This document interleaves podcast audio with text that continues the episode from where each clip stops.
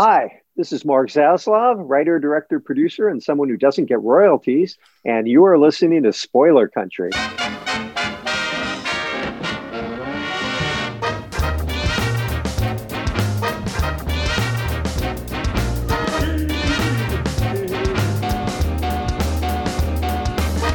Hey, hey, people of Earth, it's time to enter the Spoilerverse via our secret portal at the exclusive Arctic Club in beautiful downtown Seattle with our hosts, John and Kenric and Jeff. Welcome to Spoiler Country.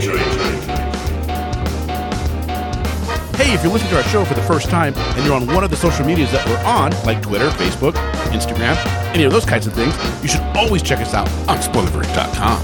But if you want to keep up with our latest episodes, you should bring out your smartphone, get into your favorite podcatcher, find Spoiler Country, and hit subscribe. Then you'll get all our new stuff. And if you want to reach out to us, you can do that in two ways. You can call us, leave us a voicemail at 707 656 2080. Again, 707 656 2080. Or you can shoot us an email at spoilercountry at gmail.com.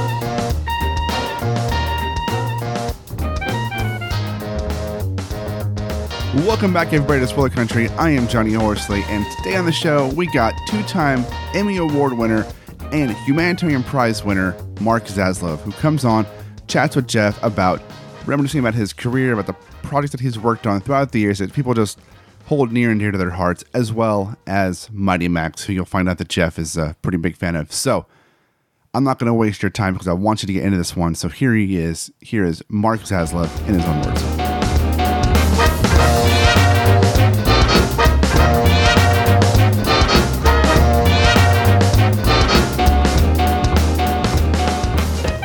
Hello, listeners of Spoiler Country. Today on the show, we have the fantastic Mark Zaslove. Uh, How are we doing, uh, Mark? I'm doing well. Thanks for having me on. Oh, it's definitely my pleasure. I'm a big fan of yours. Well, that's good to know. Nice to know there's at least one. I'm sure there's, I'm sure there's many. I, I, as I was doing some of the research on you actually, and I saw just how many shows you you were a part of. It's amazing to think of how many Facebook groups and other groups that I know of of people who are fans of you. I it's a funny thing because I, I I'm one of those people who who once it's out of my hands, I I never look at my old work. And so when I hear that people like it and watch it or have watched it, it's it's always very flattering because I it's never on my mind. It's always kind of amazing when, you know, I find out later that, oh, I I, I watched your show and I'm like, thank you. Yeah, like I said, I mean, there's so much of, of what you did, I, I, and uh, we'll, we'll get we'll get into more details in, in, in a little bit and discuss it more. But when I was initially wanting to talk to you, I want to discuss one of my favorite shows growing up, Mighty Max. But I decided, you know, as I do with all my interviews, I'm going to do some research into the gentleman and learn more about him.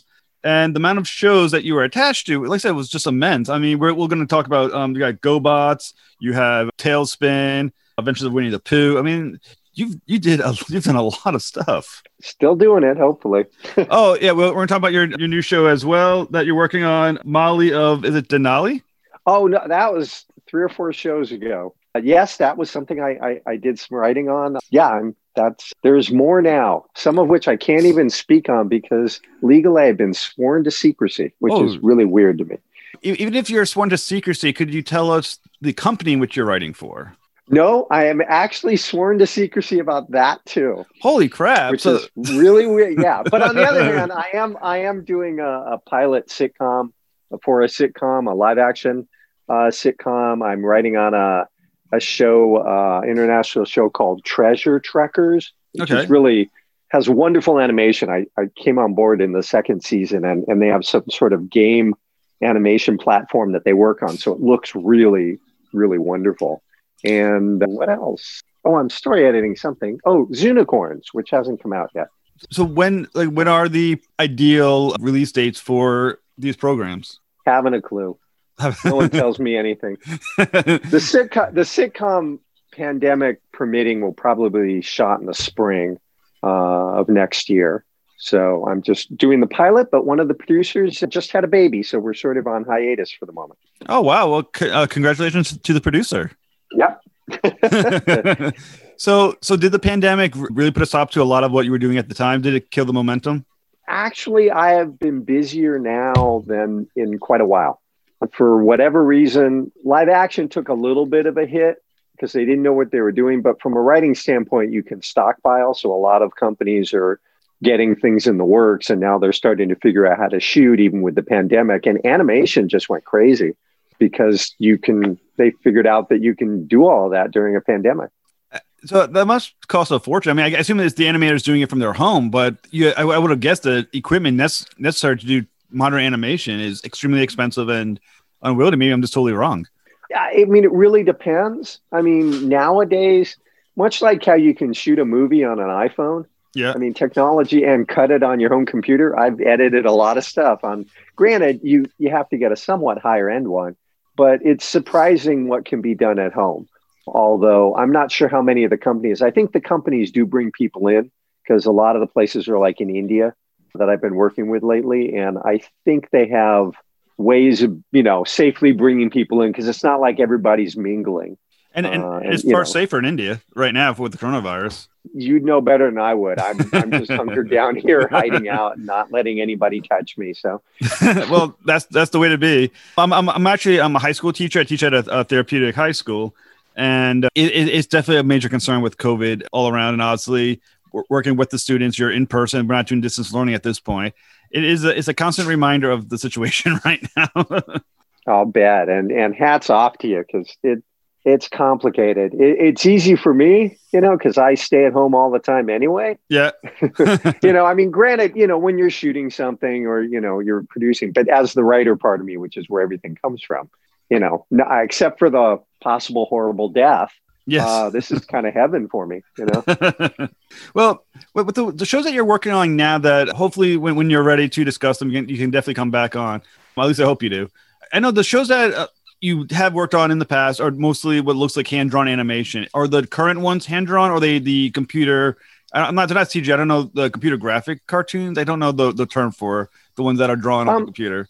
Well, pretty much everything has gone computer, whether it's 2D, which, you know, like Flash, like Peppa Pig or something like that, or it's CG, which is, you know, the 3D kind of stuff, which, you know, started with Pixar and Toy Story and all that kind of stuff. So everything's pretty much that now. I'm sure there are still some hand drawn, but not that I know of for TV. I guess some movies, but even then, you're doing your coloring on computer. You're doing, I mean, it's just easier you know even if you're hmm. hand drawing it you're still going to do it on your computer so it's it's taken a lot out of it now do you prefer the 2d um, animation that like i said back like when i grew up i'm i'm 40 now when i grew up obviously like with mighty max and whatnot the nice the beautiful hand drawn art do you prefer that kind of art or what they're doing now like I said the pixar 3d art i prefer good art regardless of how it's done and i've seen it done well both ways and i've seen it done and had it done to me horribly both ways. So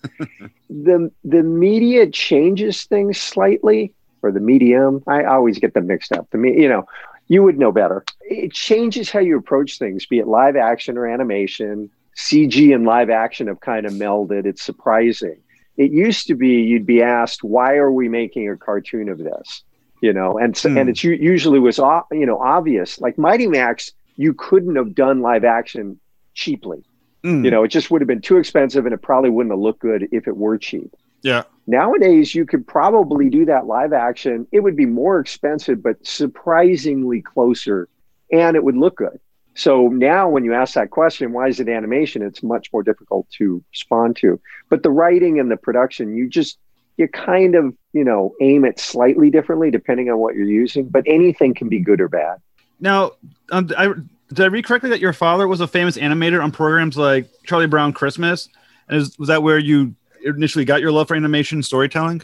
Uh, he, I don't know, famous. I don't know if any of us were famous. He was by far the talent. He was a animator, director, producer. He started off when he was 15. He lived across from Warner Brothers or his grandparents or great aunts. I forget.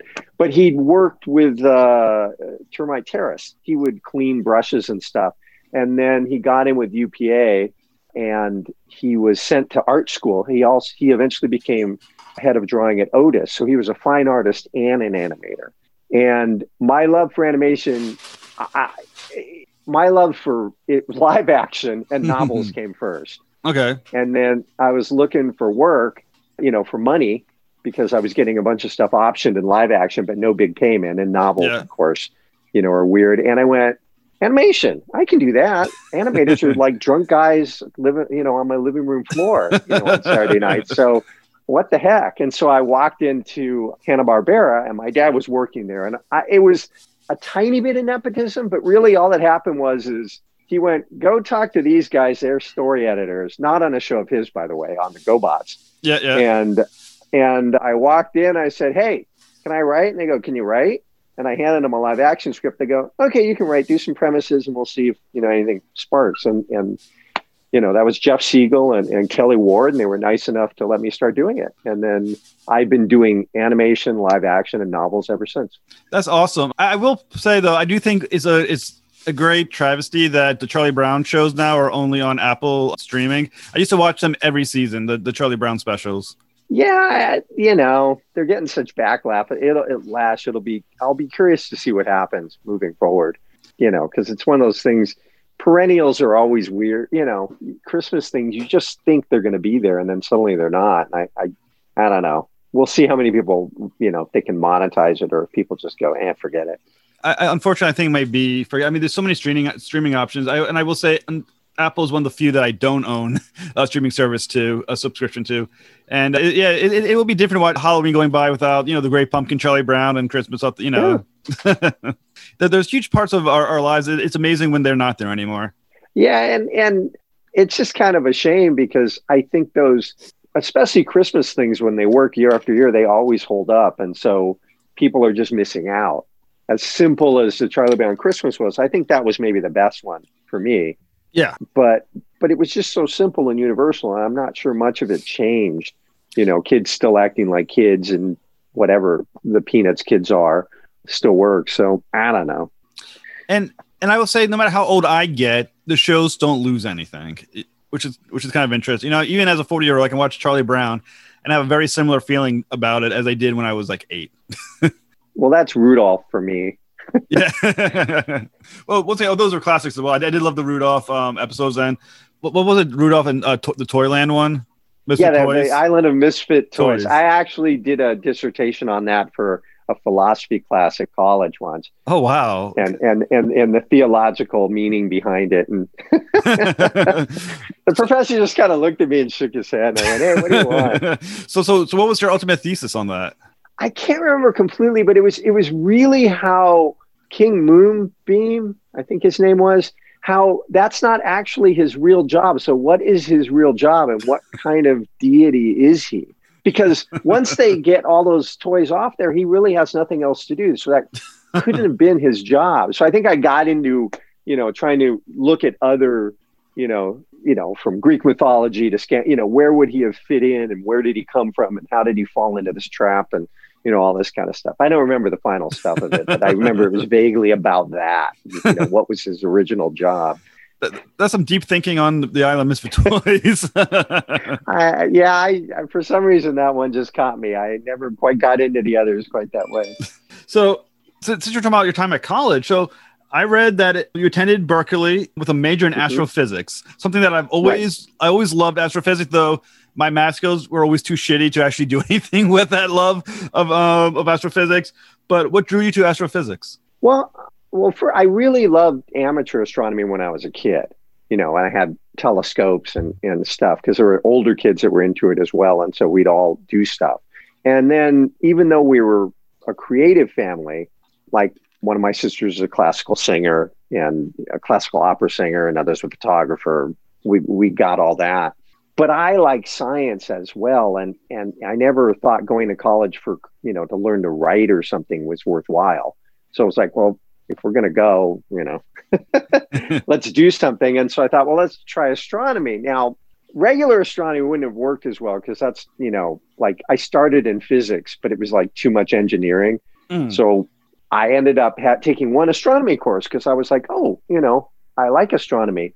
And we all went to have beer, the grad students, the professor, everybody. He was actually dean of the astronomy department teaching it. And every Friday they'd have beer, and I went, oh, I'm changing my major. And it was similar astrophysics. It was almost the same classes except for plasma physics yeah. and applied math. You know, applied math with you know the, the same for both. And uh, so I got into theoretical astrophysics because that was just like writing. You just made stuff up. That's really. I mean, astrophysics. That's one hell of a high IQ type field. Well, actually, not. Over the years, I figured it out. I'm actually not particularly smart, but I have no, no, no. But I have two talents that make me appear that way and are only useful for theoretical science, particularly astrophysics and writing. Okay. But they but they work for those. I'm not sure they work for anything else. But one is I assimilate things quickly. So I can learn stuff very fast. I won't necessarily retain it for years and years like really smart people. Yeah. But like if you give me almost anything, I can figure it out very, very quickly, which is useful when you're getting data or Yeah. you're trying to design a new world, you know, writing wise. And I'm a good pattern solver, you know, and so again, I can take disparate ideas and put them together, which works great in theoretical physics and it works great in writing. And neither of those things actually makes me particularly smart, like real smart people, but it looks like I am. but it's great for those two fields. So I, I lucked into the two things that, you know, my skill set actually worked for. And, and it's a great major to uh, say that you do. Uh, I'm an astrophysicist. It's come in handy occasionally when, can you hear me? yeah, I can hear you. Okay, yeah, someone's trying to call in, unfortunately, my manager, but I'm not going to go over there. but it's coming in meetings in Hollywood. It's been useful because you can kind of beat people over the head when they try to spring science on you or like, well, you wouldn't understand this. And it'd be like, really? Really? you and your soft sciences, you're trying to bring, you know, child psychology and Yeah, yeah, yeah, I can do that. so so how hardcore is the was the math for being an astrophysicist? Oh, it was. I love applied math. Theoretical math makes no sense to me. That's like some other language. Okay. Can't makes no sense. I mean, that's all proofs, Yeah. like how you. Oh, that stuff's insane. But applied math, that's perfect. That's all. You know, calculus and you know, linear algebra and you know all that kind of stuff. And that that stuff makes sense. Tensor, you know, calculus was great because that's all field space stuff, which I was interested in. So it's that all makes sense. Theoretical math, not a clue. See, uh, at school from time to time, even though I I teach English at the school for an elective, I get to dabble in astronomy. So I do a kind of astronomy as, as, as an elective, and I enjoy it. And I get to pretend that I, that I have a good idea what I'm talking about. So it's, it's kind of fun in that way. get to live out my dream of being an astrophysicist or an astronomy uh, astrono- astronomer from time to time. It's it's, but I like amateur astronomy too. What happened was I got back into it about eight years ago. Didn't realize it was kind of a childhood dream, Yeah. and now I do astrophotography when I get the chance on on you know new moon weekends. So I go up to a place where you can see the Milky Way and hang out with a bunch of people who come from all around and and take pictures. That so that's sounds been kind of a fun thing. that sounds so awesome. The, you, where do you um, publish the pictures? I, they're just for me and friends and stuff like and mostly for me because it was all the things I couldn't do as a kid. Mm. Because with film, you couldn't do crap and you couldn't track except by hand. Now you got, you know, computers will track for you with, you know, cameras or the mount itself. And digital chips are fantastic for, you know, because you can just stack hours and hours of short exposures and suddenly you've got great stuff. And then you go in and use, you know, computers to to clean everything up and it's it's wonderful. So that's my new hobby, my old new hobby. That, that does that sounds absolutely awesome. Now, wh- why did you when did you decide I don't want to be this? I'm going to focus on writing. I was doing my first novel in college, a novel called Travail. And also, I was writing live action feature scripts with a buddy during the summers because he was down here going to UCLA.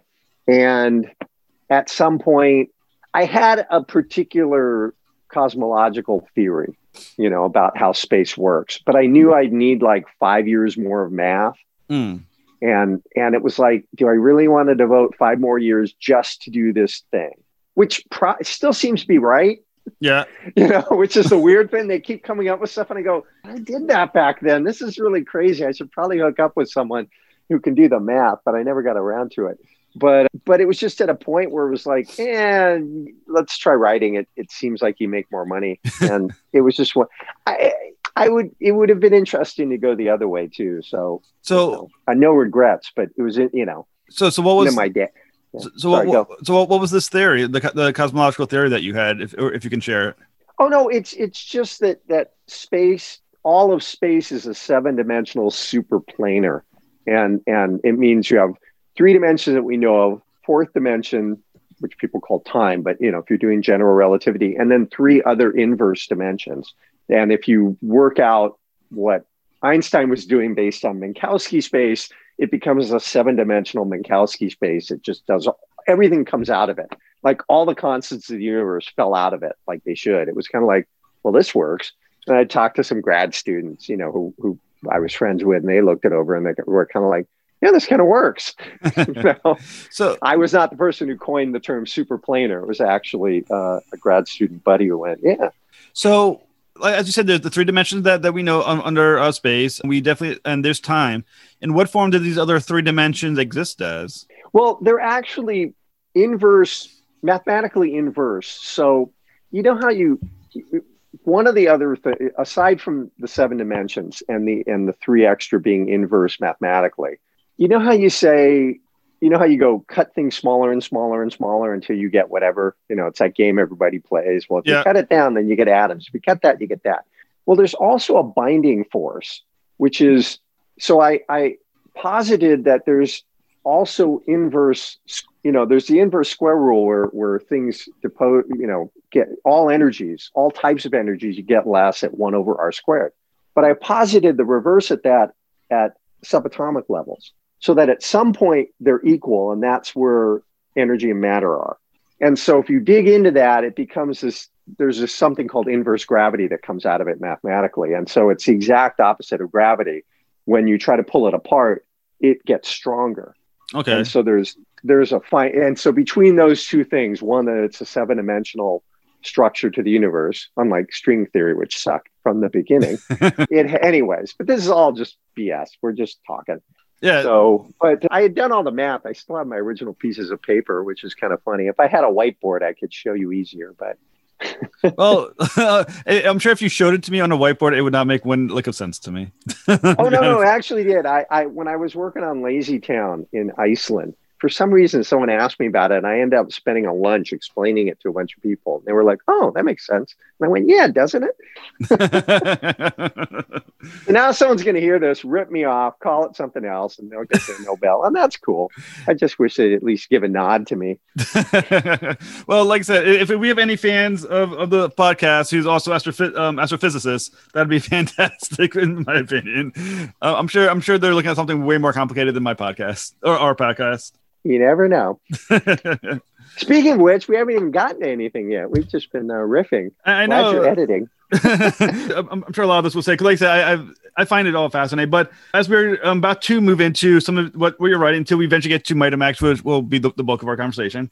So your first screening screenwriting job was the challenge of the GoBots. Right. So this, as you said, this position, you basically walked in and they were like, "Hey, yeah, give this one a shot." Or what stage was GoBots at that point?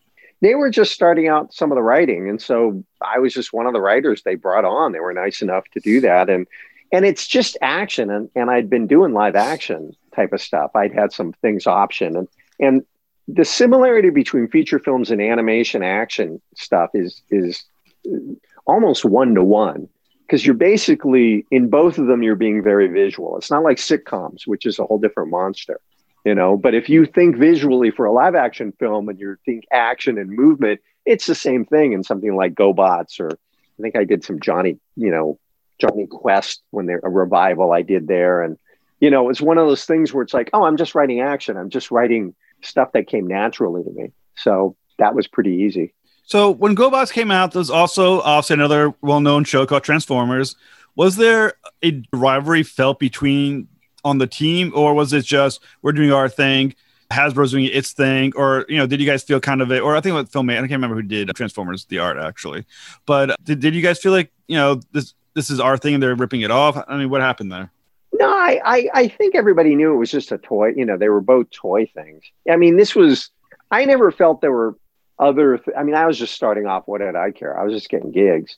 I didn't even think in those terms. And, and it was all freelance work. So it wasn't like I was on staff.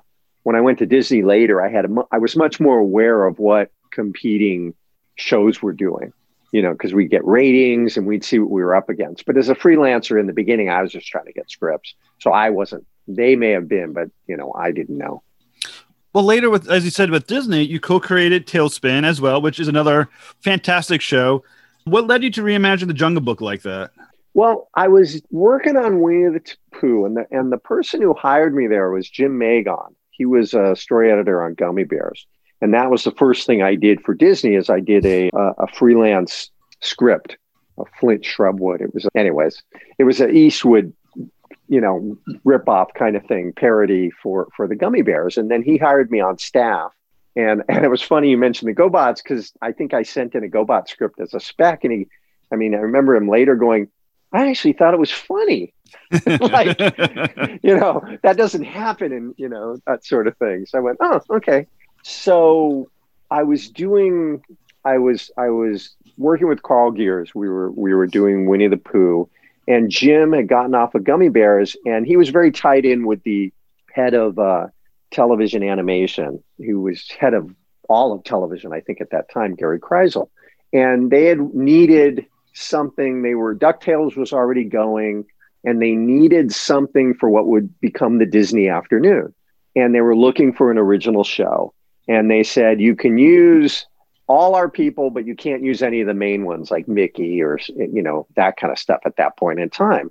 So he he he had designed a show called B Players, which was short for Bit Players, that used all the sort of secondary Disney characters and it was kind of like they were like out of work actors you know working on the lot trying to get gigs that kind of a thing. Yeah. And so he had pitched it to eisner and katzenberg and it didn't fly. But he had liked you know some of the characters like Baloo and he had called me in and said we've got three i got three days to come up with a show to pitch. Can you help? So we had like a three day weekend type of thing and we came up with talespin and we had been you know, there's Indiana Jones and Tales of the the Gold Monkey, and there were a number of things. You know, it wasn't like a completely original idea, but that sort of action adventure kind of thing, and those characters fit perfectly because it was they were sort of of that time, that feel. So, so uh, that's where it came from. That's very cool. Uh, oh, by the way, just to go back to uh, GoBots, I guess GoBots is re- getting a kind of like a renaissance now. It's being published as a, as a, comic book through IDW Publishing now. So I just thought that was kind of a weird thing.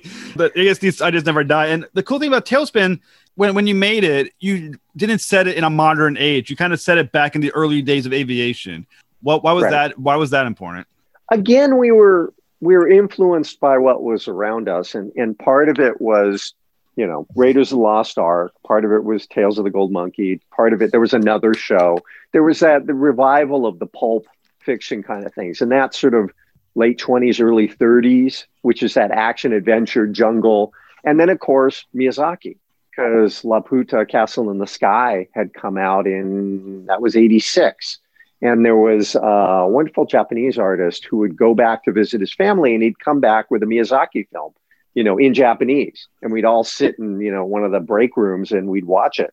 And I remember watching that. I was working on the the miniseries for DuckTales. It was me, Jim, and Bruce Talkington. And, and Bruce and Jim were doing every other one. We had all done the outline together, and I was doing the even ones. They were doing the odd ones. And I had just finished my first draft of the second episode. And I saw my first Miyazaki thing, which was Laputa. And I walked away going, I gotta I got to destroy my script and start over because someone's actually doing really good cartoons. Yeah. Like really cinematic. Because normally I'm just thinking, yeah, they're cartoons. And it was like, oh my God, this is filmmaking. It was like like that opening scene. It was so beautiful. And I was like, oh my God, this is and so I threw away, I I deleted the whole script and I started from scratch. and I've been that way ever since. So Miyazaki, some, the flying stuff was always influential. And the, the, voice cast you had on that show is tremendous. I mean, you had Jim Cummings, Sally Struthers, Tony Jay, which uh, eventually uh, you have from Mighty Max. You have appearance. Frank Welker shows up. I mean, you you have a, the, the cast of voices is amazing for TaleSpin. Oh yeah, it was it was it was the the best of the voice actors. Before we got too much into actor actors for the sake of their celebrity. Yeah. Now, some of them are are superb when you can get them, but a lot of times people would just go, "Oh, that person was great in that movie. Let's get them. They're big stars." And you know, they never listen to if the voice will work or not. But that was where I desperately wanted to get Tim Curry because I'd always been a big fan of his. Mm. And that's the first time Tim Curry had worked at Disney. I was one on uh, the TaleSpin two-parter. Unfortunately, he was forced to do a German accent, which I didn't want. But you know, so but yeah, no, great cast. And Jimmy, Jim Cummings, uh, you know, I, I, he was like my good luck charm. I'd put him in everything, even if it was just, you know, for a minute, just because, you know, from Pooh on, he was just, he's so wonderful to work with. And, and Rob too. It's, it's kind of funny. I was talking to Billy West on Saturday on, on, you know, on the podcast, the voice actor from Futurama and a few other things. And he said the same thing about voice acting that I made the comment about the difference between the celebrity voice actors and the actual voice actors like Billy West, Jim Cummings, and Rob Paulsen, stuff like that, and it, and and the the value of having the true actors as part of it. Oh yeah, and and it's the nice thing about voice actors is you can get multiple voices. You know, you Yeah. can call when you need some strange little voice in the middle of a show. You can get one. You know. Also, I've seen them do some miraculous things. You know, I, I had to do I had to redo a line like nine months later, and Jim Cummings remembered the line Yeah, and how he had done it the first time. It's like, oh, okay. And I saw Paul Winchell do something even more amazing when I was uh, recording him for a Pooh episode. He did something amazing too. So yeah, they they get pretty pretty. Ins- they're like half musician, half actors, you know, in that way. yeah. Jim Cummings is also. We actually had him on the show. Oh, going back maybe four months ago, and he, he's, he's tremendously nice. We also had uh, with Paulson, and those are some incredible people. There's something about voice actors; they just seem to have that great personality, and for some reason, no ego. and and that's the wonderful part. I mean, I mean, part of it is they don't have to get dressed up at you know 5 a.m. and get makeup on and stuff like that, and and it's you know it, it's it's much more comfortable. You know, their craft is in their voice and you know their ability to act. So it's it's just there's not a lot of how you look involved. I've had a couple of people be weird, but they were live action people. so, i- i- am I guessing correctly that a lot of the casting from Mighty Max came from experiences in TaleSpin?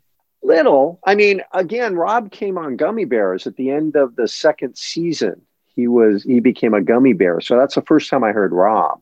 And Tony Jay I had in mind as soon as I was developing Mighty Max. And uh, so he I had in mind and Rob I had in mind right from the beginning. I didn't even audition anybody else. And then Tim I had in mind if I could get him, you know. And then Richard came out of the casting the, the woman, and I wish I could remember her name, but she was, you know, it, her job is sort of say, hey, what about this actor? What about this actor? You know, and then give me give me, you know, their reels, and I could listen to them. And and she said, uh, what about Richard? And I went, what a great idea! He's great, you know. Because Yeah. I'm thinking Night Court, you know, and I never would have thought of him. And he was such a sweetheart. What a good guy. He was so much fun. I mean, it, it- and also, uh, also on, on, on TaleSpin, you had uh, Frank Welker too, who is also amazingly famous as well. Oh yeah, yeah. I- I, mean, we I'm so fortunate to have such great people to work with.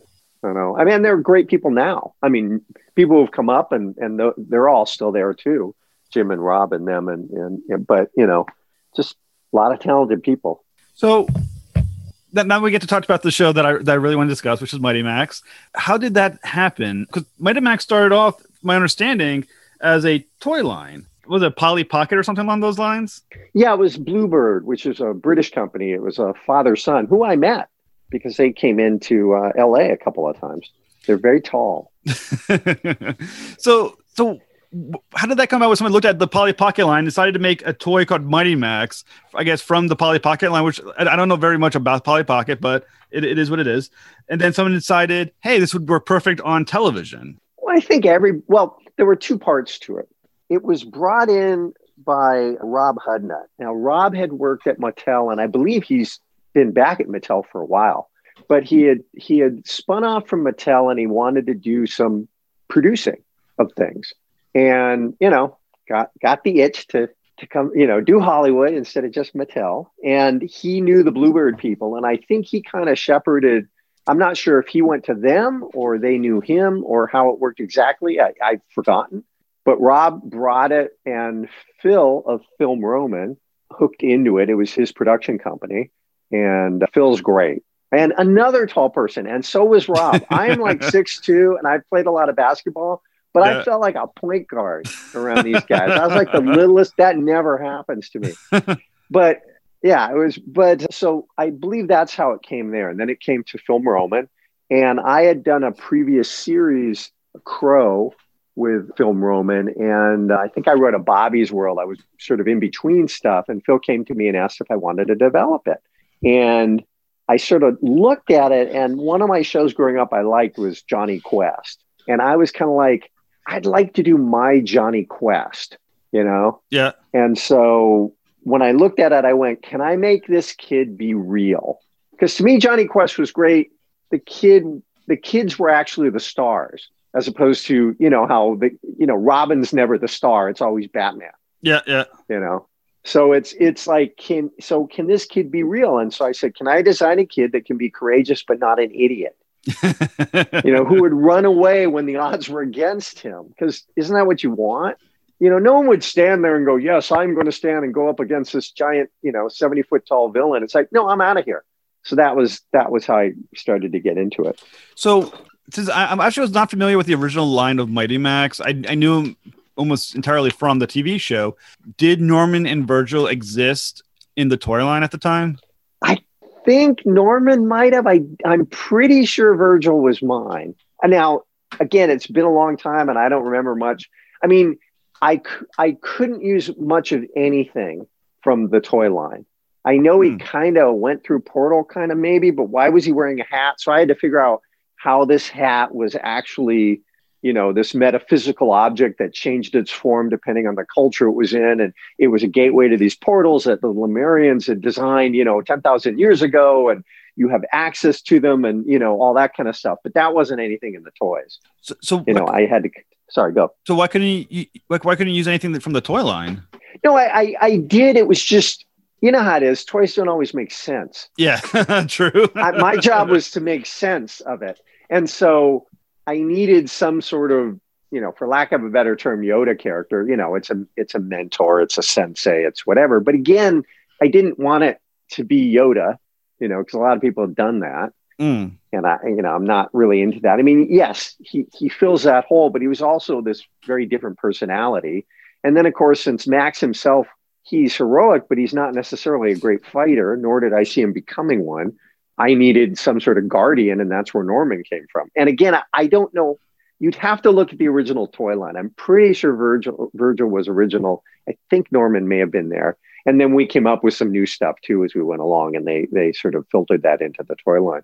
How about uh, Skullmaster? Was he from the toy line or is he yours? Skull, Skullmaster was, but again, I had to figure out what it what he was and what his his backstory was and what his goals were. And of course, I had Tim in mind, you know, because he's got that great voice. And finally, I could unleash the Tim Curry I I've known all those years, you know, from Rocky Horror to what was it? What's the Tom Cruise one?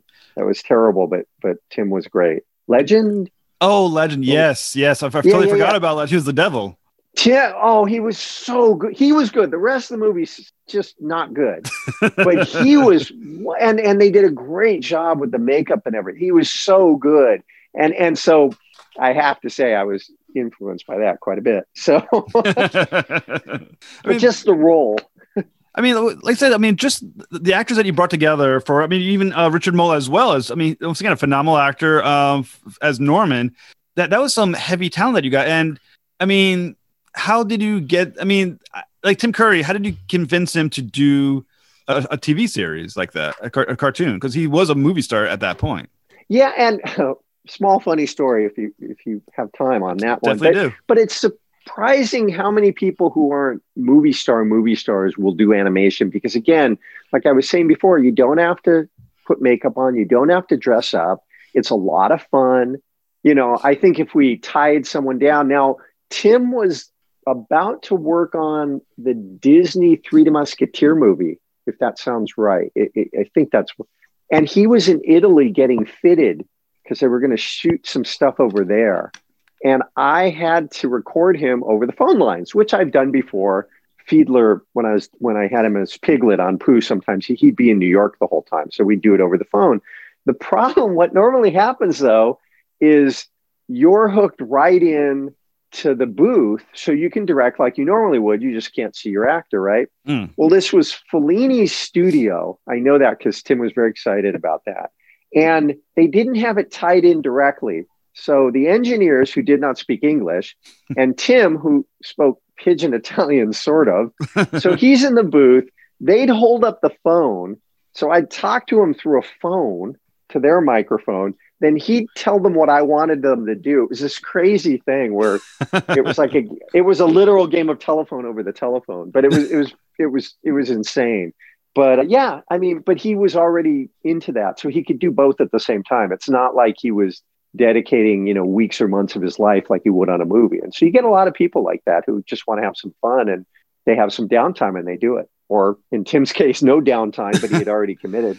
I mean when we think of a, a, movie star like tim curry doing a cartoon you, you would assume that like your vision of what it would be like to be with you know with um, someone like tim curry that there would be a lot of ego involved that he would be difficult. It what, what kind of what, what was he like on set tim tim was lovely tim was always courteous, and I'm sure he was the same way in live action shoots. You know, I, I he just he was a pros pro. The only time he ever pushed back at me, and I respected him. You know, I mean, I was trying to get a certain scream out of him, a really loud thing, and at one point he went, "I'm not doing another take," and I went, "Okay, I got you. Okay, that's the only, but but that's fair. That's fair. He's got to protect his voice, and he knows more, you know, about where he is on that." But no, lovely, just a gentleman, easy to work with, took direction well. Not that there was much to direct with him. You know, he was usually spot on with everything. So, but he took my explanations well, let's say. That's awesome. And and, and I think the one thing I, one of the things I love about Mighty Max as well, once again, are the characters and that, that you created. I mean, the, especially the main three, Max, Virgil, and Norman. And I think as you were talking about Mighty, uh, Mighty Max and how you focus on making him realistic, I think what made him so um, extraordinary is that he did feel like a kid. And at the same time, though, you do put in enough elements to make him, at least to make it make sense that he's going to be this chosen one, the mighty one. You know what I'm saying? And right. was, was that a hard line to walk to make sure that he is definitely a kid? At the same time, you have this genius uh, Virgil and this super warrior from, you know, th- throughout history, you know, he has you know Beowulf and all and all these other great heroes, and he's taking orders from the kid. Is it hard to balance that to make it work and make sense? What you have to design characters to be able to get to the goal you want, and at least I do. So if you want a certain type of character, you know that can do those things, he's certainly courageous. He's not stupid he's a smart ass because I like smart asses, mm-hmm. but he's also not mean spirited about it. So you design this character and then you just wind him up and let him go. Virgil has to has to help Max because he is the mighty one, he is the chosen one. But since Max has a good heart, it's okay. And Norman respects him for his he's heroic, even if he doesn't want to train hard, you know, or do any of that stuff. He at least recognizes Max's courage.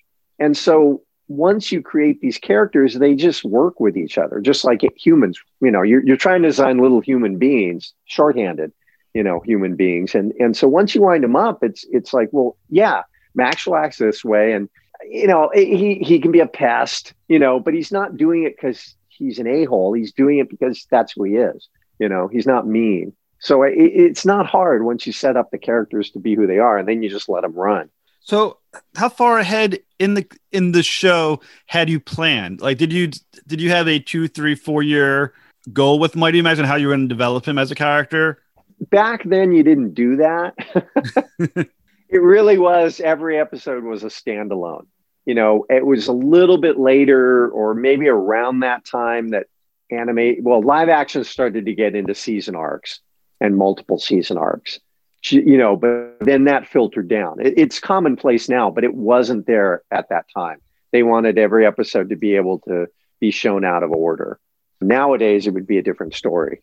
And, and I wish the only one we had planned and we screwed it up was the last episode of the first season, the Magnificent Seven. And, and we screwed it up because we made the, I made this, I let the script be too long.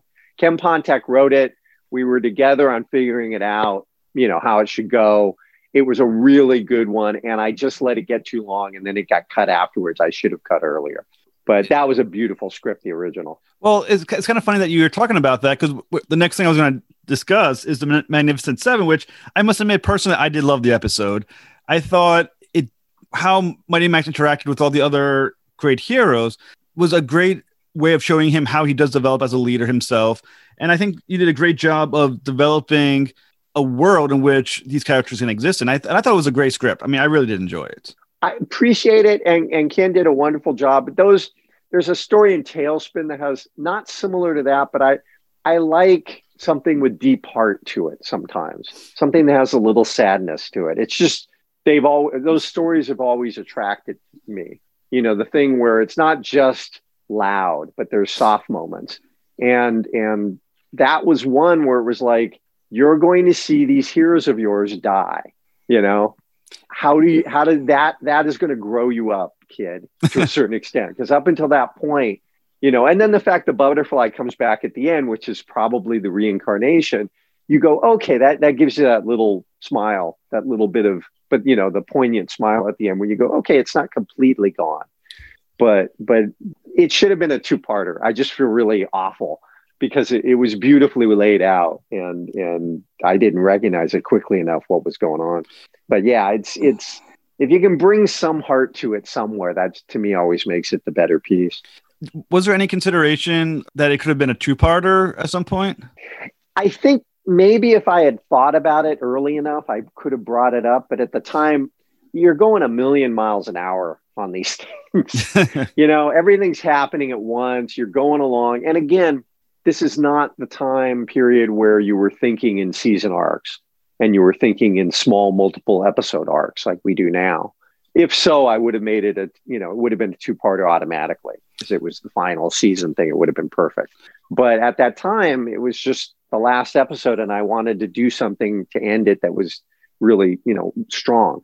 So, you know, it was already done by the time it was, there was no chance to make it a two parter at that time.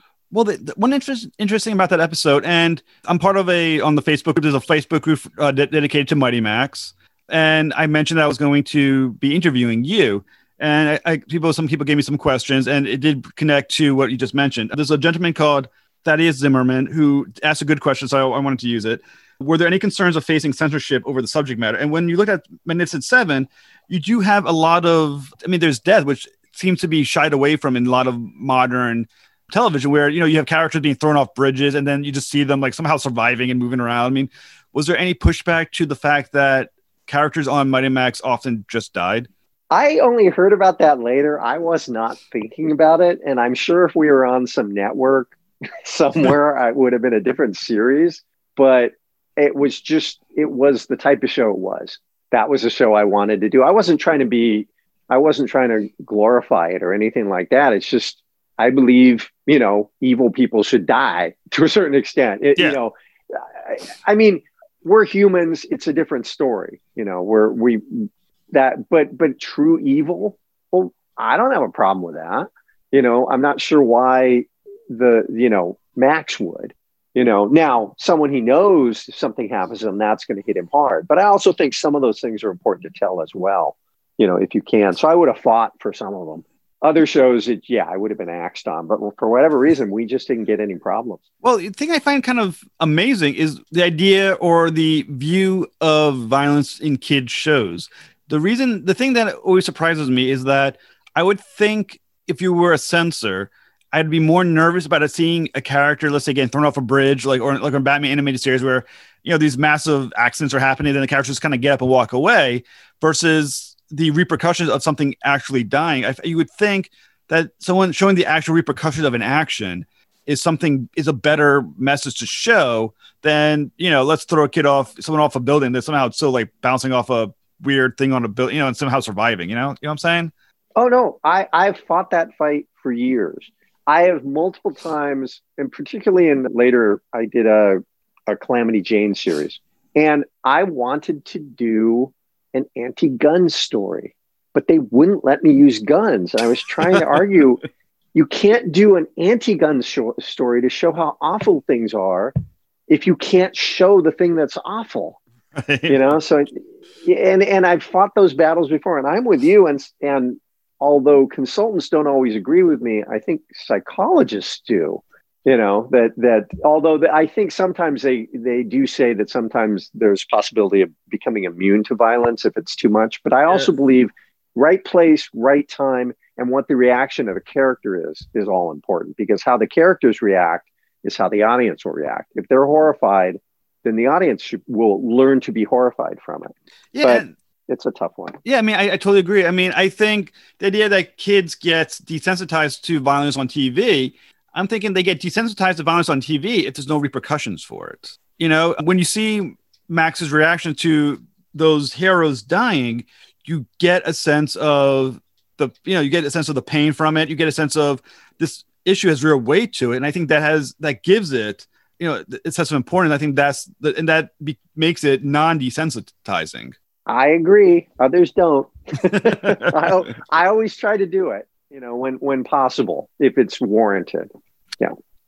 Well, like and, and the other interesting about Mighty Max as well is that you also do deal with some occult themes that in this in the story, which also I guess nowadays would be would have been probably frowned on.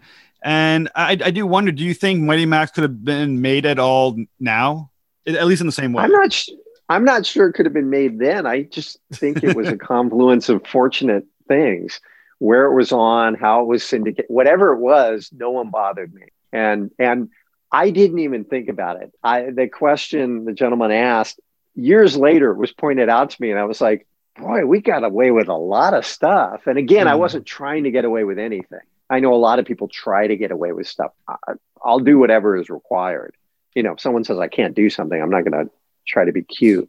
Mm. But, you know, but we never got bothered. And those were the stories I wanted to tell. I, I, do think I could have done a much better job on, on some of the stories. I, I, I've learned to be better at things than I was then. I, I anyway well that's why i never watch my stuff well well one thing like i said i mean going back and watching the episodes that i that i can watch and find as an adult it does feel like it holds up quite well i mean not just in, i enjoyed the hell out of the opening theme too which is inc- just fantastic but i mean it there's enough gravity on the show that it does carry on i think to adults and i think you did a, a phenomenal job of doing that well i i hope so we had good people like gary hartle who directed them at least my season. He's sensational. I had done some writing on Taz-Mania before this, and uh, he was one of the four directors. And my buddy Art Vitello was showrunner on that. And and I'd go, I need to find a good director that can do this and this. He said, check out Gary. You know, he did some Taz-Manias you did, you know, type of thing. And I went, oh, cool. And we became good friends too from it. Gary's a really good guy, but he he had a lot to do with that look and feel and making it work. So he should not be forgotten. Well, like I said, it's just I think everyone involved definitely raised their game to making a very quality program. And there's a lot of stuff on the show. I mean, unfortunately, the show only lasted two seasons, but so did I mean, so did TaleSpin. And I, it feels like that's kind of a kids cartoon thing where shows just don't stay. They keep they seem to cut them after two, maybe three seasons. And I don't know if that's because of maybe the age groups that they're looking at for kids, or you know, they think after two or three years they've aged out of their show. But I mean, is there is there a reason beyond that? You think that these most a lot of cartoons, even like I said, even the ones that are considered legendary now, like TaleSpin, are just kept so short lived? Well, TaleSpin was built to be that way. In syndication blocks, it was 65 episodes you were aiming for. And if you look at bundles, you'd get, what is it, 13? Yeah, 13 five seasons. So 13 episodes would be like, you know, when you were on Saturday morning cartoon, you get 13 episodes per season. You get five seasons, you get 65. You package that and you get a syndication block. Disney was really the first to do real syndication blocks with DuckTales, where they went away from the network and went straight to the syndicators, which is why the Disney afternoon was so big at that time. It was it was huge. And so they just did a 65 episode block. And they said, that's it. We're doing 65 because that's the number. So it really came from five seasons of 13 that you then packaged and sold to the syndicators. So that's why a lot of those things were like that. It has changed since. Well, like I said, I, I do wish Mighty Max had had lasted. Like I think it lasted forty six episodes. Is that correct? I was an idiot. I bailed after the first season because oh no, I, I was stupid. I should have just stayed but I was like, oh, let's go. Let me move on to something else. I mean, I was doing Bump in the Night. I was doing Super. I was doing all these other things. And so I jumped from show to show. I'd start it off. I'd do a season. It's so dumb, you know. But I was already moving on to something else, which was, you know. So the rest of them I've never even seen or heard oh, wow. about. Because, well, you know, I heard there was some nice stuff done that Gordon did, but but I You know, I, I was asked to write two by Phil of the new seasons, independent of Gordon. But I, I made a really firm, I basically said, look, I, I don't want to look over Gordon's shoulders. It's his show now, you know, story Mm. editing wise. I said, because I wouldn't want someone to do that to me. Someone gets off the show and then they're kibitzing on what I'm doing. It's like you have no freedom. And so once I was done, it's like, hey, man, that's his show. He can do whatever he wants to it. You're never going to hear a peep from me. And that's pretty much what happened. But I heard he did some nice, you know, nice, nice episodes. Oh, there's some great episodes in uh, season two, and how he wrapped it up was kind of interesting. He wrapped it up, at least the last episode of season two, as a restarting it back to where it was in the first episode of season one. It was kind of it was kind of a very interesting circle how it's set up. Cool. Yeah, so I mean, it was kind of yeah. It basically, it ended up with Mighty Max going back to everything reset to the first episode of season one, only with Mighty Max, Virgil, and Norman being the ones who remembered that it ever happened. Season Mhm. two, so it's very interesting how it kind of came full circle. Another thing that was kind of interesting, I don't know if this was on on your. It's been a while since I watched a lot of the episodes. I will go into a little bit of that later. But Virgil is uh, as a Lemurian was introduced as being a mentor to Skullmaster. Was that always part of the plan for the character? I'm pretty sure there were hints of that. That he at least that there was some something between the two. I'm not sure how far I took it in the first season as far as thinking it through, but they certainly knew each other. But as whether he was a mentor or not, that probably came later. Was Uh, there? I think there's an advantage you have when you come into an already run show. You can actually look at everything and go, okay, how can I make this better? so, I mean, how, as far as these characters' backgrounds, like Skullmaster and Virgil, how deep did you dive into what they, where they came from in preparing the show? um, I knew I should have looked at it, but I, I'm sorry, I didn't even think to. I can send you the Bible. That'd be incredible. my original Bible. Yeah, yeah, yeah. Let me. I'll have to dig it up, uh, provided I can find it. But it should be somewhere. It's not so old that I can't find it digitally. Usually, I keep that stuff. But yeah, I you, you have to work out the world. You have to work out the characters. You have to work out their interaction. Because the world has these characters in them, there should be some backstories. Uh, certainly, we knew Norman was sort of that, you know, Michael Moorcock eternal champion type. You know, he he had been these various incarnations and and Virgil had been around, but he was probably Virgil. Obviously, you know, going back to Virgil from it's not Milton, it's the other one. Um, Oh, um, uh, Aeneid? Paradise Lost. Oh, Paradise. No, oh, okay. one of them has Virgil in it. I always forget which one. Oh, uh, Dante's But anyway, Inferno. Dante's Inferno. That's the Yes, other one. That's what I was thinking of. which, is, close. it's one of my favorite all-time stories of Divine Comedy. I absolutely love it. Fantastic uh, choice. yeah so there was you know there's you try to set up some mythopoeic resonance at least i try to and then if i had worked on it more i probably would have expanded you know in the second season which was done anyways but you have to give it some real grounding or or you don't know what you're doing and the other thing i started off with that was very evident whether it worked or not was i wanted to take stories we knew of not that we did vampires we did a werewolf we did other things. And I wanted to take myths and mythical creatures and retell them. Like we did a Cyclops, but it wasn't like anybody would normally do a Cyclops. Mm. You know, it was like I wanted to take those stories and see if there was another way to tell that story. Now, some of them were just somewhat retakes, but there was always something, a twist to each. And again, that's where Mac- Magnificent Seven came from because it was like, I know all these legends if we put them together, what would the story be? How would they interact? And that probably goes back to that original Star Trek one where Spock and Kirk or you know, they have like Abraham Lincoln. Oh, yeah. and, you know, I remember that you know, but I always liked that one because it was like, yeah, what happens if you get to meet your heroes and fight with them? Yeah. You know, like how cool would that be? But also they're you they become humanized too.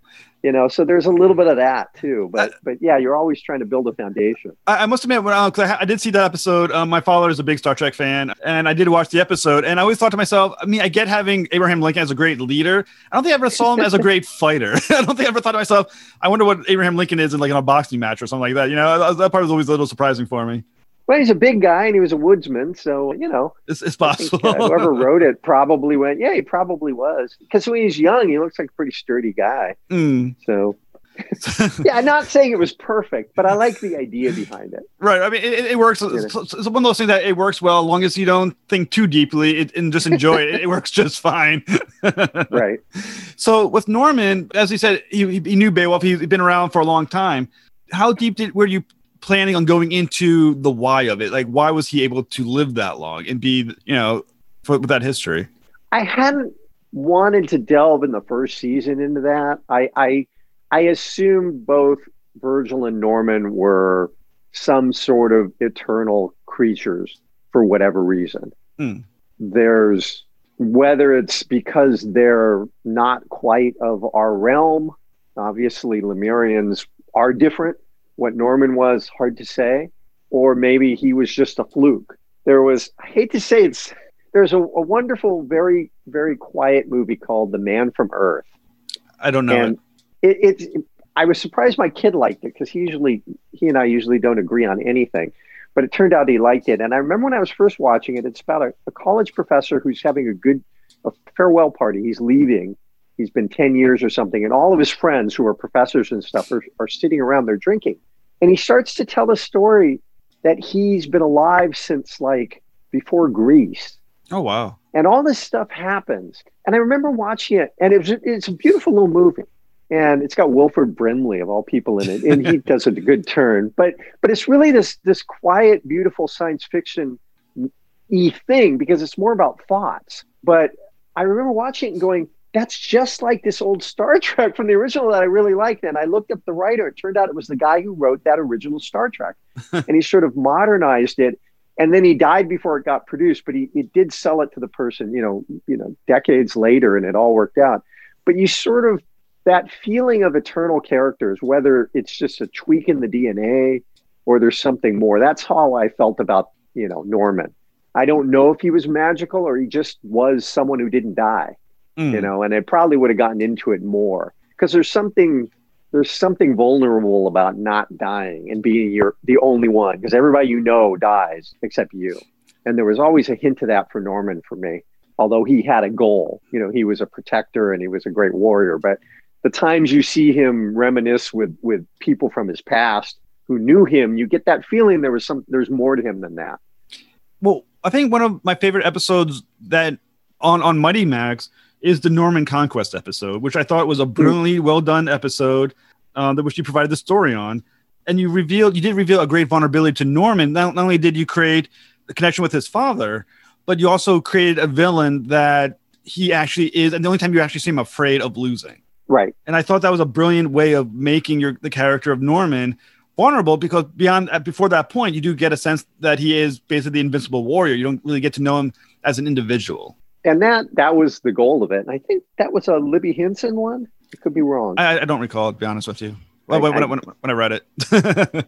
yeah, but but yeah, it was it was it's always it, it's always about putting an obstacle that someone can overcome, but just barely you know because it's like the problem with superman originally to me is always like well if someone has there's no courage there nothing mm. hurts him yeah. Batman's far more courageous because he might get killed. You know there's nothing so you have to keep escalating you know obstacles for superman if you really want it to work you know and that can be a problem. So with you know with norman it was like who can you find that could beat him? And then what does that do to him? What does he have to dig down to? And then we i if i recall correctly we cast brad garrett early on before he went on Everyone Loves Raymond and all that other stuff. But and he was huge, so his voice was huge too. It worked out beautifully from a physicality standpoint. Is is I don't know. I think I've rambled a little too much on that one. No, no. I mean, I, I find it fascinating because, like I said, I do love the episode, and I do think Norman. It's one of those things. Norman and Virgil and Max. It's just what seems like one of those shows, sort of like a TV show like Firefly or something, where you're like there should have been so many more seasons. Son of a bitch. It just stopped before you delve into the deeper stuff that I wanted to know about the characters. Yeah, it's always a fine line. And, and the problem with science fiction, a lot of times in, in television form, is the, the creators of the shows, it often looks like they have a great idea and they don't know where they're going. Like they peter out, you know, like yeah. whatever. And so you, you never get around, or when they do finally get to the ending, you're going, really? That's your ending? you know, with movies, you got to have a killer ending or it just won't work at all. And so usually the writer has at least some ending. I don't know what I would have done if I had carried on. I would have found something, you know, but it, but I think I would have I might have done something about Max, Max older. I might have given a hint to what he would become because that's more my way to see. Because I like to see what people turn into once they've learned things. What I mean, since you had probably thought about what would have Max became, what, what like you said, you, you saw you said you never saw him as a warrior. What did you see him becoming? Not a clue. I hadn't thought about it. right. I know that sounds terrible, and I and I apologize. People, you know, I will occasionally run into people and get questions, and they'll be like the TaleSpin thing. Well, so what happened to Kit? And you know, did he ever? And I'm like, if you pay me, I'll I'll figure it out. But I was just working. You know, I wasn't thinking that far ahead. But I I never gave it a thought. I just know me, and I know that those sort of things intrigue me. So I probably would have wanted to have figured out where he went to. But I think he would have been a cool adult. He had a great mom, which was important to me. Yeah, you know, have a parent that was not just a wacky idiot. Well, I, I, did. I did like the episodes. I can't remember the name of it. The one where Max gets his hat stolen, and the mother's in that. You did a great job once again of creating a mother that does seem to be the mom of Max. Like you don't. Like it doesn't seem like. Well, how the hell did he come from her? It's like, well, no, she did seem totally capable as well. And I mean, you created a, a lot of characters around Max, excluding uh, Jiffy, who did seem to be really intelligent characters. Yeah, I, I think that's me. I, I can't watch things that have idiots. It's just really hard for me. I, I and especially people who do what I call butt itch moments, where they do something so stupid you're screaming at the screen. Oh yeah. You know, yeah. it's like human beings wouldn't do that, but somehow the writers made them do that. You know, but but if you think about people, they're they're affected by their parents, and either they're pushing away from something they don't like, or they've been taught by good parents. You know, and and they're they're slightly molded by you know the good parenting. So it's it seemed important to me to to give him someone who you know w- was you know in her own way a teacher for how he should act. Mm. You know, as he as he grew up. I don't remember if they ever discussed what happened to the father. Am I correct in that? I can't. Re- I honestly can't remember. It's no problem. I, I, yeah, I, I do apologize. No um, worries. Yeah, I, I, I'd have to look it up. I, I, I don't think he was dead. I think it was just kind of missing. One of those things. I think we brought it up in one episode, but I, I honestly, I'm terrible at this stuff. but, uh, yeah. No, I totally understand. I mean, at least we're, we're going back maybe 30 years. Ooh, ooh hurts. yeah. Well, hey, as, when I when I watched it, I was a kid. Now I'm like 40 years old. Anyways, so another good question that that gentleman Thaddeus Zimmerman um, came up with, I wanted to ask you, uh, has to do with Tim Curry did the character of Skullmaster grow and take and or did the character change with Tim Curry getting that role? Did he make it kind of his own thing, or was it always did it always follow the original intentions of Skullmaster? That was always I wrote the whole thing with Tim in mind. So it was it was it was from the very opening. If you look at the opening script, you could see that he's pained. He's trying to dig to the surface. And of course, Tim does a great job. So he, yeah. of course, made it all a million times better but it was always with his voice in mind and this this desperately powerful creature. Who just wanted freedom. He may have been terrible and do awful things but he also desired things you know? And so the, the very opening of the very pilot you know bellwether in his cap or whatever it was you open with skullmaster and, and the, the the tone of tim's voice to me says it all. That was what i was trying to get you know as he just wants out of here. He's not just an evil guy, you know, blah He like he wants to get on with his life, you know, essentially. And so so it was kind of full blown from the beginning. Now, if I'd gone on with it, you know, and not been stupid, perhaps there would have been more to it. But I, I just can't see a character that powerful having human nuance in the same way we'd think about it. You know, certain driving forces, but I'm not sure nuance would have been, you know, really strong in that one. Well, well, once you have a character like Skullmaster, and you said because he wanted to be free, I can't help but think that once he's free, he would he would just stop. I mean, he would be kind of a what was it? The whole thing: if you give a mouse a cookie, he's going to want a glass of milk, kind of thing. That he would have perpetually gotten you know worse, or would he have just been like, "Hey, I got what I needed, and he's done." No, no, no. But it's it's his wants and the desires are on such a different scale. Gotcha. I mean, it really is more like Lucifer. Mm. You know, it's it's it's however you want to take it. Not Satan, because that becomes more of a one dimensional thing. Mm. But it, it's really, he would wipe out humanity because it doesn't, they don't mean anything to him. he's not trying to necessarily be mean about it. He just he's his world revolves around him and and his powers and his desires and his wants, and he's been trapped. And so if ants come along, if someone's caught in, tri- uh, in prison and there are ants outside and he breaks out and the ant hill is destroyed in the breakout, he's not going to give it much thought. Mm. He just wants to get out of prison. That's more how I saw him. It's just he's not on the same level as humans. They're just different things. So yeah, he might destroy the world when he gets out, but it's not because he particularly hates everybody individually. It's just in his way. Mm. Well, I think another great thing that you did on the show as well that I think it was important is that every episode ends with like sort of like a history lesson given by Max. How was that in, because it was was that something you specifically wanted to make sure you're educating the viewers, or that because I know at the same time was there something about if you needed to put some certain percentage of educational programming on to get a show on TV, something along, along those lines, or yeah, I think I, I think it was something like that. It wasn't anything I would have wanted to have done. Uh, you know, I don't mind it, but I yeah, I think that was just part of how we sold it. That part of it was going to have that little educational part because back then educate educational parts were easier to get funding for or selling it or whatever. So nowadays it's about interpersonal stuff you got to be good with. Mm. So did when when you're making the episodes, did you ever think what what did I want to like either show or what, did the the place of the history ever come before the story, or did you do it come up with the concept first and then where can this take place? How do I want to work this into history? Yeah, figure out something interesting afterwards. Story always comes first, and then there's always something interesting. Like if you're in Scotland, then you do something about Scotland if you're under the ocean, then you can, you know, I mean, it's, it's easy to find something to do some historical or, a, you know, thing about or geographical thing about. So, yeah, it was always afterwards. And, and, and it's kind of looking back like all these years later and one of the things I, I, when i was trying when i wanted to do some research for you and watch and i was wanted to go back and watch all the, all the episodes one thing i kind of bumped into which was in my opinion an absolute travesty is that you can't find the shows really anywhere almost I mean, they're not on DVD for, as far as I can tell, or Blu-ray. And I'm trying. To, I mean, is do you know of like why that is? I mean, did it was is there an issue with copyright or?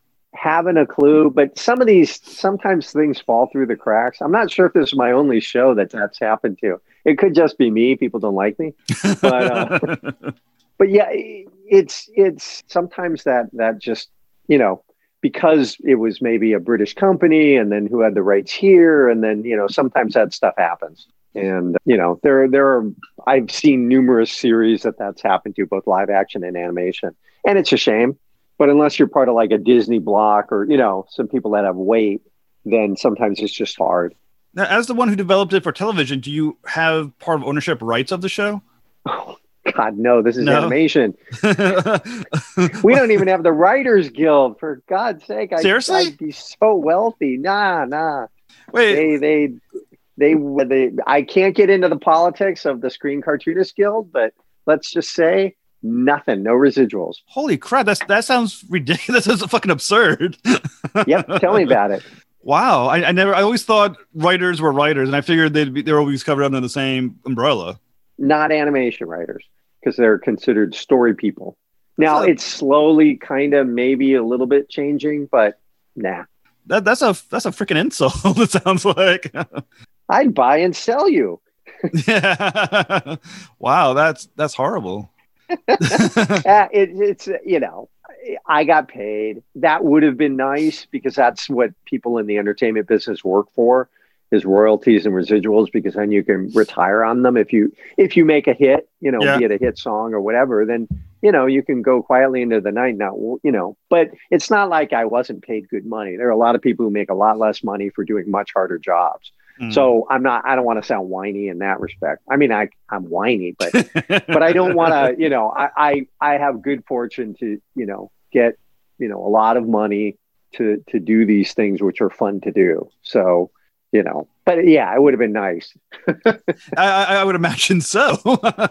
Well i mean the, the one place i was able to watch some of the episodes even though i'm not associated with it at all there's a there's a apparently something i found on youtube called the mighty max restoration project which apparently some guy i don't know some years ago i guess it's two or three years ago kind of refurbished its eight of the episodes from mighty max and kind of gave it like a um, hd look to it and sound. Wow. Yeah, I I mean, look at that. Yeah, it, it- it's, it's under. Um, you gotta go to YouTube, look up the Mighty Max Restoration Project, and I was very happy to find it because I, like I said, the only place I found the Mighty Max was on YouTube, and the old episodes that they had, um, that they showed on YouTube were, were very grainy looking, like you couldn't quite see the images quite well. So it's like almost like straining your eyes to like look at it. And then I found the Restoration Project. I was like, oh shit, there's at least eight episodes that look as good as they would have on DVD. And as someone who is the writer for that show, how does it feel to know that there are apparently fans so dedicated that they're doing things like this for Mighty Max? I, I, it's it's flattering. Again, like I said, I, I don't think in those terms. In that, oh my God, people must watch my stuff. How you know how great am I? You know, I, it just it doesn't dawn on me. I I do what I like. You know, I try to do something that I think is going to be good first and foremost, and I like something that I'm going to like. Like, would I want to watch this? Yeah, I hope so. You know, so so that's it. And then the fact that people actually look at it and you know watch it and and like it is is just flattering and and it's yeah, I think it's great. But you know, it's it's uh, that's why when someone like you asked me to come on, it's just more like, well, I got to thank everybody who watches because I wouldn't have a career. So it's it's you know seriously, it's it's it's just cool, you know, to me, and and not something that's usually in my brain. Well, I, I think you'd be surprised just how many fans of Mighty Max there are. There's multiple Facebook groups. There's one, the main one is the Mighty Max one. There's a Mighty Max toy Facebook group that just talks about the toy lines. I mean, there, there's definitely a very strong fan base for a show that, like I said, been off the air for almost uh, 30 years and has had no way of, I'm not, of being or transporting to the current fan base because once again there's no dvds no blu-rays no streaming. And the fact that they it's all based on just pure memory of the show and what they saw on youtube i I mean it's it's amazing. I I remember seeing it wasn't this time, but I think I, I was interviewed once many years ago for this, and I remember looking at the IMDb page, and I remember there were like good reviews. I think like better reviews, like a better number than on any other series, a more famous series that I've worked on. It was like, and so I thought, well, the fans are cool. You know, I I, I- dug that. You know, people really liked it. You know, at least there, because a lot of times you just get people who'll be like, "Oh, this sucks," yeah you know, and all that kind of stuff. But it was like all the little things. I think I kind of read a few, and it was kind of like, "Oh, this is," you know, it tickles me that that people liked it. That's that's really, you know, it's it's nice. It's nice that people do because that's you hope for that, but you never you never know. and i think a lot of that has to do with the way you wrote and developed the show that it never feels like it's talking down to you there's so many shows on tv that feel like they're actually talking down to their audience or viewing their audience as as simply just children and it's just you know just crap happen you know silly humor silly storylines it felt like you literally took your audience and view them as intelligent and you challenge them a little bit with your story Well, that's the point. I mean, I, I again, I, I want to do something I'd want to watch if possible. Certainly, if I'm running the show, you know, sometimes you're just put on something and you don't have a whole lot of choice, so you just make it as good as possible. But when you have a choice to put, you know, when you're developing something, you have a chance to put something into it of yourself, and and so you're. I don't like stupid characters. you just don't, and I I I don't believe children or adults of any age should be talked down to because it's it's you everybody thinks that kids are stupid they're not stupid they're just as smart as they're going to be when they're adults they just have a limited context Mm. so they're you know there are certain things you probably wouldn't talk about like you know for for younger kids you're not going to talk about sex because they won't know what it is and if they do they've been abused and that's something else again. Right right. You know? But essentially but you can still talk about smart things because they're just as smart then as they're going to be later. They don't get smarter. They just get more information and more context. So that's how i always approach everything. Has there ever been any discussion or did you at any point of re- Mighty Max returning to television or in comic book form or you know did, did that ever get discussed after the, the second seasons or looking back at it i i don't know and i can i would almost bet my life savings that i wouldn't be a part of it Wh- why because that doesn't seem to be the way. I have never been asked back.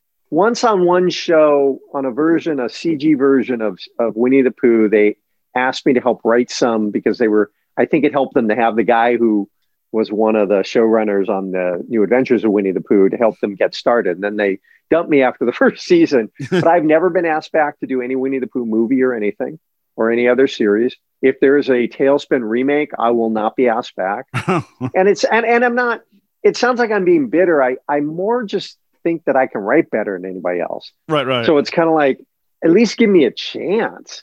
You know, it, it's not even that it's my baby and I only see it one way. Now I understand because they want other viewpoints. So I'm not, I, I it's not something I, I lose any sleep over, but I, I just think they always go, well, it's new. We want new people. But it always seemed like, but are you missing talent? Mm. You know, it, it's like, it's not that I'm going to, you know, arm wrestle you to make it old, but it's like, just I'll use another name and see if my script is better than somebody else's. You know, so that's just. But I, I'm just saying it's not the way of the world usually to get. You know, like Ducktales didn't go back to any of the Ducktale people, and that and there are some great people on that. And if Yeah. they do Rescue Rangers, they're probably not going to go back to the original people, and that's just the way it is. I just think you're missing some talented people when you do that. Would you support a return to of Mighty Max? Of course, you know, I, if people like it, then you know it's as good or better than anything else they can bring back. You know, and I think it would hold up well. It's certainly, you know, a type of thing that that doesn't date too much. You know, it, it was it was of it it was of its time, but it was modern. You know, so if you did it nowadays, Max wouldn't be much different. He'd have an iPhone. True. You know, but but I don't think he'd be different. You know, his musical tastes or his musical, t- you know what I mean? It's it's Yeah. like there's not much to change. He's not like Back to the Future. You know, Marty McFly really was into the '80s. Right, right. oh god, I hope they don't do something if they ever brought it back to be like Mighty Max, but instead of a hat, he uses his iPhone to port- use portals. I'll be like, no, no, it's not. It's not. It's the damn hat, for God's sakes. well, th- thank you, Uh. thank you so much, sir, for talking with me. It was, it's definitely a pleasure. Like I said, I loved Mighty Max growing up. I enjoyed going back and watching all the episodes again. They, they were phenomenal. Oh, thank you, and and thank you for having me on. This is you know, it's always eye opening that that people like the stuff. So I, I, I'm appreciative. Well, I, I hope when your new shows come start airing, I hope you definitely uh, choose to come back and talk about, especially the secret, confidential thing that you mentioned. I, I definitely got to find out what that is. No, I, I I have signed contracts. I cannot talk about any of it, so I'm not going to. They will come get me. I, I, well, let's see if there's something else you really like. How about we we get back together when there's something you see and go, oh, okay, that's I like that. Then you can come ask me rather than just something I did. all right, I, I definitely will keep that in mind. I, I look forward to seeing what, what you work on next and and viewing them all. If you don't mind, can you do the bumper for us? Absolutely. Want me to do that right now? Sure. Okay. Hi, this is Mark Zaslove, writer, director, producer, and someone who doesn't get royalties. And you are listening to Spoiler Country. That's awesome. Want me to do another one? that, that one's fantastic, but I, I will, if you want to do another one, that's fantastic too. But like I said, that, that, that was a good one. okay, then let's leave it. yeah, d- d- definitely keep it. Like I said, thank you so much, sir. And if you, if, if I, I will, um, not to annoy you, but if you want to send me um, that Bible, that'd be fantastic. Let me let me go see if I can dig it up. I'm pretty sure I have that Bible, but I I, I know I have the original script, the pilot script. So at uh, worst, I'll send you that. Actually, the, the other question I actually forgot to ask you, and I probably should. I guess we can always edit this and make it sound like I didn't forget to, to mention it. Do you ever do conventions, or have you done conventions in the past? I've done a few.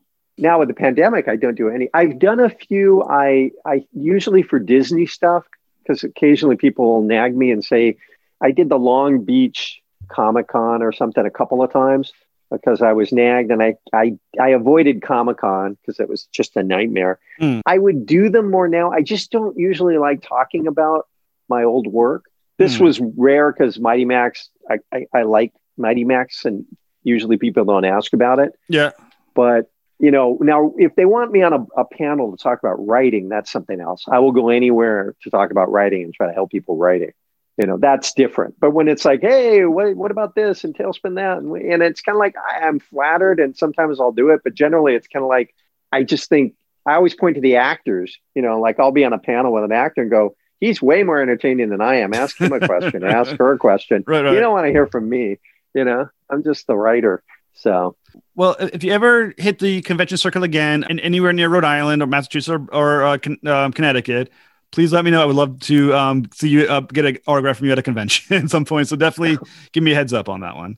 Absolutely. And if you know anybody at a convention when the pandemic is over, tell them they should get me over there because I'll go. I, I, I do and I will. okay. Well, there you go. I'll make a thing about it. All right. Thank you so much, sir. Thanks. You're phenomenal. And like I said, hopefully we'll have you on one, sometime in the future. Cool. Have a good one. You as well.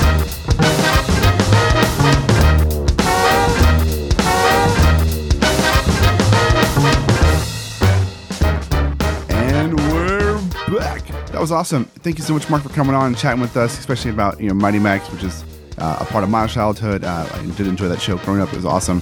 Um, I'm really excited to see what else you do in the future. And again, thank you so much for coming on. Now, guys, if you liked that, and I know you did, you need to go over to spoilerverse.com for a couple reasons. One, normal reasons we always tell you, know, we have all of our back issues there, so many other shows, articles, reviews, previews. Go to the store, buy a t-shirt, buy a hoodie, buy a, you know, buy something to cool stuff. But today, on December 22nd, we launched a brand new show. Well, we launched a, a preview or prelude of a brand new show called Hard Agree with Andrew Sumner. And uh, today we launched a prelude of a something that comes out tomorrow, which is going to be awesome. And starting next month in January, uh, it's going to be, you know, every month, every couple weeks, there's going to be new episodes of Hard Agree. You're going to want to check it out. So, so go check that out. Now, lastly, in Oceans of Podcast, we are Cthulhu. And as Cthulhu commands you to do, open the mind and read more.